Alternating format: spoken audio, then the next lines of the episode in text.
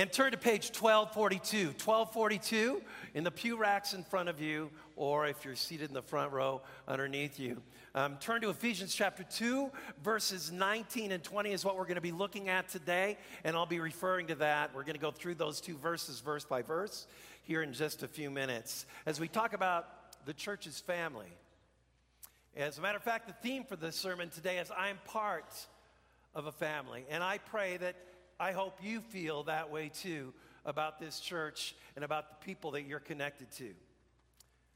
There is a precious young man of God in our area around here in the Denver, Colorado area who is a pastor at a church. He's been there now for about 15 years. He was called to that church right out of the seminary. He is a talented, talented young man. As a matter of fact, he's one of the best speakers I've heard younger young men speaking of the Word of God in my life. He is tremendous. He has gotten call after call after call to big churches and small churches all across the country. But he has remained in this church ministering to about oh, 100, 150 people per Sunday. And I asked him a while back, why is it that you've stayed at that church so long? And you know what he said? Because this church, you fill in the blank, is my family. I've been here for 21 years now. It's gone just like that. And yeah, I haven't had a lot of calls, just a couple. But someday I'm going to retire. Many of you know that. I've told you that before. Not going to be here forever. And I will miss preaching and I will miss teaching. I was telling somebody before the service today that I still get nervous preaching. Yes, I love what I do, but man, I still get nervous. And I probably am not going to miss that when I retire. I probably am not going to miss some of the pressures that go along with ministry and leadership issues that you have in ministry. I probably won't miss that. I probably won't miss some of the criticism that you sometimes receive as a leader. Yeah, I probably won't miss that. But do you know what I will miss? I'll miss you. You see, when I retire, I can't stay here. That's not good for the guy that takes my place. And so I've grieved that thought that someday down the road, years down the road, whenever it is, maybe a year, maybe two, maybe three, maybe more, who knows? When the Lord says it's time, I'm going to have to leave you. And that's going to stink. Do you know why? Because I see you as my extended family. Do you see the church and your membership here, Peace Lutheran Church, as family? There was a survey taken many years ago about why people stay and why people leave churches. And that's not determined oftentimes by the effectiveness of the preaching or how friendly the people are or how good the coffee is or how well lit the sanctuary is. Those are factors, but not integral factors as to why people stay at a church or leave a church. The number one factor as to why people stay in a church is this they look at the people around them as, you say it, family. So, my question for you today is Do you look at the people around you today and say, This is my extended family? This is people I care for and know and love and encourage and am encouraged by. I see this church as family. If you do, we're going to reaffirm that attitude today through the power of the Word of God. If you don't see this church as family, we're going to be teaching you through the Word of God why you are part of the most important family in the world. And by the way, this is the only family that goes on into eternity. When we get to heaven, we're not going to be on separate blocks, and we're not going to say there's a Smith household, and there's the Allman household, there's a Lindemann household, there's the Jones household. We're all going to be one in Jesus Christ. How cool is that? And so, this is the only family that goes on forever. Do we get that? Do we understand that? That we're knit together by the love of Christ, all united by Him, all hailing Jesus as Lord and Savior, and someday we're going to be doing that forever in the kingdom of heaven with our extended family, all knit together by the love of Christ. How wonderful is that? But some of you may not feel that way. Here's why. To live above with saints we love, oh, that will be glory. To live below with saints we know, now that's a different story, right? So today, we're going to be looking at number one, why we call the church family, and why you are a part of that family, and how that came about, and why that came about. And it's powerful, found in the book of Ephesians. And we look at it, chapter 2, beginning to read at verse 19. Now, as I prepare you for this text, this was written by St. Paul to a congregation in Ephesus that consisted mainly of Gentile believers, people that weren't Jews.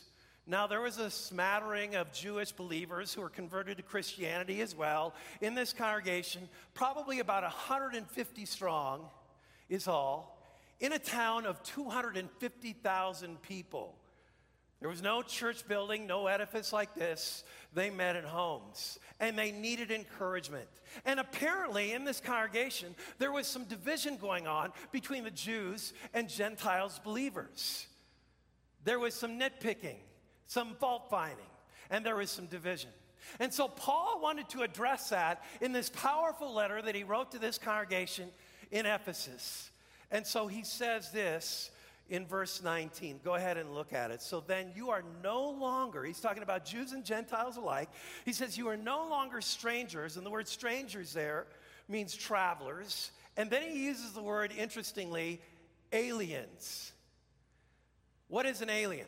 It's not somebody from Mars. That's not what he's talking about here. What is an alien? You know what an alien is it's someone who resides in a certain country that doesn't have citizenship. And so he's saying, as you're members of the kingdom of God, you are no longer just people who live inside the kingdom of God but don't have citizenship. He's saying both Jews and Gentiles alike, you're knit together by the love of Christ. You're all one family. Love it. Verse 19 So you are no longer strangers and aliens, but you are fellow citizens with the saints. That means you're all knit together by the love of Christ. You're all part of the same extended family. And when he says with the saints, he's talking about anybody who believes in Christ, both Jews and Gentiles alike. You're all together. You all believe in Jesus. God declares you righteous for the sake of what Christ has done on the cross, and that makes you a saint. So he says you're fellow citizens with everybody all across the globe who believes in Jesus Christ. You're a fellow citizen with the saints. And then he goes on and says, and members of the household of God. Love it. Have you ever gone on a walk and it's at night and you can look inside somebody's home and you can see them seated there at the table and they're having dessert or whatever it is and they look out the window and they see you looking into their house and what do they do? They draw the drapes, they shut the windows, they feel like you're intruding. You're kind of an outsider looking in. That's not the kingdom of God. That's not the family of Christ. God opens the door. He parts the drapes. He comes out on the front porch and he says, Hey, come on in. You're part of my family. You're part of the kingdom. You're knit together by the love of Christ. You're in. I want you to look at the family of Christ today as being part of the greatest family in the world. And God extends his invitation to you today. And he says, by virtue of what happened in your baptism, you're in. You're part of the family. You're a member of the kingdom. You're an inherited saint with all other believers. How awesome is that? Verse 20. And now we're built on the foundation of the apostles and prophets. What's he talking about? The prophets, obviously, he's talking about here are the Old Testament prophets who talked about the coming Christ, the Christ who was to come, who prophesied his life, his perfect life, who prophesied about his sacrificial death, and who prophesied about his resurrection. And then the apostles, Peter and Paul and John, reaffirmed what those Old Testament prophets talked about. They were saying, Yes, he has come, he lived, and he died, and he rose again. For what purpose? That he might die for sin. And I've said it so many times die for sin and die for sinners. Jesus Christ did not just die for all, he died for each. Each one of you here today. The greatest force in the world is the power of sin that sent Jesus Christ to the cross. But even a greater force is the love of God that is demonstrated through Jesus dying on the cross. And as a result of what Christ has done, through faith in what he's done, you're a member of the family of God that goes on into eternity. I think you're getting it today that I want you to look at each other today. And would you turn to one another right now and say, You're part of my family? Say that right now. And don't just say it to your immediate family. yeah, turn around and say, You're part of my family. Turn around and say it. Yeah. Now I want you to say, And I'm glad you're here. Now I want you to say, This relationship goes into heaven. Say that to one another. Awesome. Awesome. Verse 20, go ahead and look at it. We're built on the foundation. I love it. That's why we sang. The church is one what? Foundation. It's Jesus Christ, our Lord. Christ Jesus himself being the cornerstone. Now, many times we wonder, a cornerstone, why did he say that? Now, remember, there were two different entities inside this congregation in Ephesus. Remember? Both Jews and what? Gentiles. Okay? Brought together. What does a cornerstone do? It brings two different sides together. What does the cornerstone of Jesus Christ do in your life today? It brings all different sides, all different views, all different ideologies together through faith in Jesus Christ, and that makes you family. So, in summary of this little diatribe about Ephesians chapter 2, verses 19 and 20. God is affirming to us that we're part of the family. We're members of the kingdom of God, knit together by the love of Christ, with God, our Heavenly Father, being our Father. This family goes on forever. It's built on the foundation, the apostles and prophets, with Jesus Christ as the chief cornerstone. We are members of a family. But you might be saying today, but Pastor Dave, I don't feel like these guys are family. When you asked me to say what you told me to say here five minutes ago, I had to force it. Because I really don't feel that way. I come here, I show up, I leave. I don't know folks very well. This church is not my family. So, the big question we want to answer today is so what? As Pastor Tim has said the last few Sundays, so what? What do we do with this? How does this group of folks today become your family? Where you really not only know it in your head, not only sense it in your heart, but it becomes a reality in your life. How does that happen? Well, here's how. Number one, and you, you knew I was going to talk about this, but it's important if you want to see the church as family that you come regularly. Not just sporadically. I've shared this with you. The average church attendance person goes to church about once every three weeks. That's a regular attender. I encourage you to be better than that. Third commandment says, Remember the Sabbath day to keep it holy. And the Sabbath comes every week. That you would make a commitment to one another and a commitment to the Lord Jesus Christ to be in God's house regularly. Hebrews chapter 10, verses 24 and 25 says this Let us not forsake the assembling of ourselves as some are in the what? Anybody know? The habit of doing. Just as staying away from church becomes a habit, so does coming to church become a habit. Right. Look at this quote. The church is not something you go to, it's a family you belong to. Is that not true? Can I get an amen? And if indeed it is a family that you belong to, you're not just coming to hear a good or maybe not so good sermon.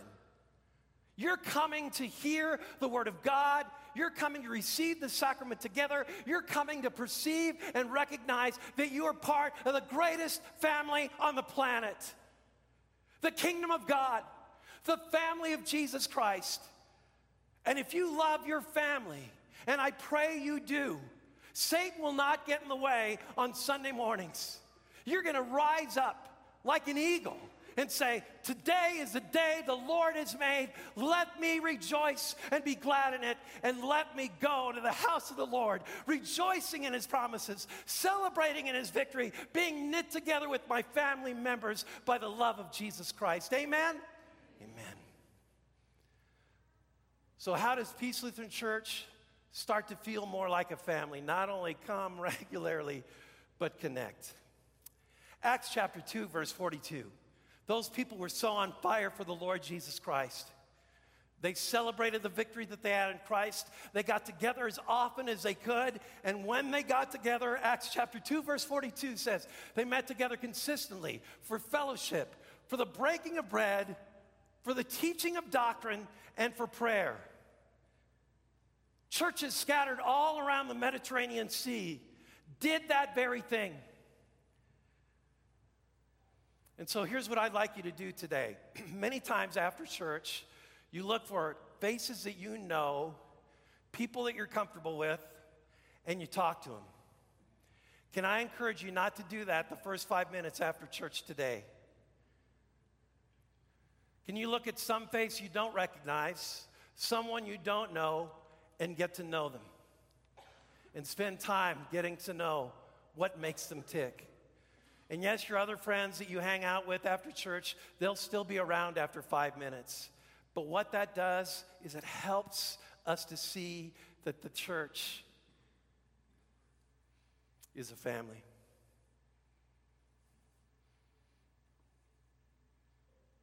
So, what do you do then? You go to a Bible class, or you get in a life group, if you're not in a life group or you're not in a Bible class and you want to be in a life group, put here at the bottom of this today I want to be in a life group. Get me connected. You bring your kids to church and Sunday school on a regular basis. You go to midweek if you feel so inclined. You come to Sunday school on a regular basis so that your kids can feel connected as well. You don't just sip coffee and leave this place. You get connected with other Christians in a small group, in a life group, or a Bible study. And we have a multitude of Bible studies here. How many of you have seen the show Cheers? Raise your hand, okay? Yeah, what do they say? Everybody wants to go to a place where they what? Know your name, right? How can people get to know your name and know who you are and know what makes you tick and encourage you when you're hurting and pray with you when you're suffering unless you connect with other believers? then the church just doesn't become a place you go to. It's a place that affirms and encourages who you are in Christ Jesus. The church is filled with relationships. And by the way, is the church, true or false question, is the church a rest home for saints? The answer is no. Is it a hospital for sinners? Yep. Do you know what porcupines? I've used this illustration before. Porcupines in northern Minnesota do when it's cold. You know what they do? You guys ought to know this. Isn't that right? You're from Minnesota. What, what do porcupines do in winter? They huddle together. They want to get warm. But what do they do when they do that? They hurt one another. Have you ever noticed that this church is not perfect? that people will fail and frustrate and irritate you, but because you're family. Do you walk away from your, your nuclear family when people let you down? No. Why? Because you're bound by blood or the declaration that they're a part of your family. You stay with it. People are going to let you down here. I'm going to let you down here. Pastor Tim is going to let you down here. But here's the deal we're part of a family. And we don't walk away from our family. We love each other and we care for one another. And like it says in Galatians chapter 6 verse 2, we bear one another's burdens. And what that means is you've got to take time to connect with other believers. Yeah. So that's a challenge. Come regularly. Get connected. And if you're not connected, take that to the Lord in prayer today and say, I want to get to know people around me that are members of this church so much better because I'm going to be spending the rest of eternity with them. Yeah. And what makes us family? Christ. What did we get from Ephesians chapter 2? We're members of the household of God, built on the foundation of the prophets and apostles, knit together by the love of Christ, all extended family members headed to heaven. All, by the way, I love this analogy. I don't think I've shared it before with you, but I love it. Oftentimes in churches, you see the symbolism of a boat. Why is the church oftentimes symbolized by a boat?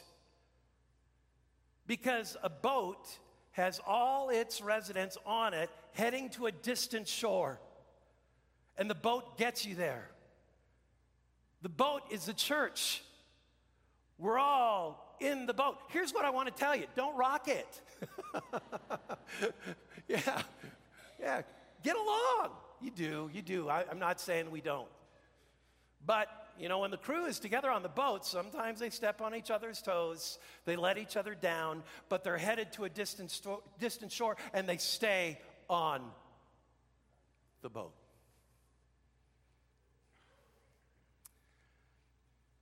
My brother Al passed away in 2011. And I've shared this story with you too. But I'm going to finish it today. He was an introvert to the max. He did not like people for whatever reason. And so, but he was a believer. He was a pastor's kid. He knew going to church was the right thing. And so, what he would do is he'd get to church about five minutes after it started. I hope I'm not stepping on anybody's toes when I say that, okay? But he'd get to church about five minutes after it started with his family. He would sit in the back with his family. Five minutes, and he always had it timed out, five minutes before the service was over, he would check out. He'd go out in his car and sit in his car until his wife and kids came out 20 minutes later. He felt no connection to his family members at that local congregation. And his wife pleaded with him, get connected. And finally, in their life group, they started a life group. His wife led it because she was the spiritual leader of their family at that time. And eight or 10 believers in Christ got together in their home every week. My brother initially hated it. He couldn't wait the first six months when that day was through. But do you know what happened? People loved on him and cared for him and prayed over him. And when he was struggling with his job, they laid hands on him and said, Restore his job, bring him joy. I want to tell you, those people loved him and cared for him. It was the church in action. And then he got diagnosed with a thing called glioblastoma, which is what they call a widow killer, 100% fatal. And sure enough, after being diagnosed, four months later, the Lord called him home. Listen to this. His wife, everybody thought she's going to just sell their place and move closer to her kids. She didn't for a year and a half. Do you know why? She saw those folks in her life group as you say it starts with the letter F family. You're part of a family. I pray that you, if you're not connected here at Peace, get connected. It's a great place. There's great people here. Pastor Tim and I know just about all of you fairly well after so many years. Don't be an isolated person. Get connected. This is Rally Sunday. And we rally around the, the prophetic word of the gospel of Jesus Christ, and we rally around one another, knowing indeed that the church is family, both now and forevermore. Amen? And now may the peace of God, which surpasses all understanding, guard your hearts and your minds through faith in Christ Jesus until life everlasting. Amen.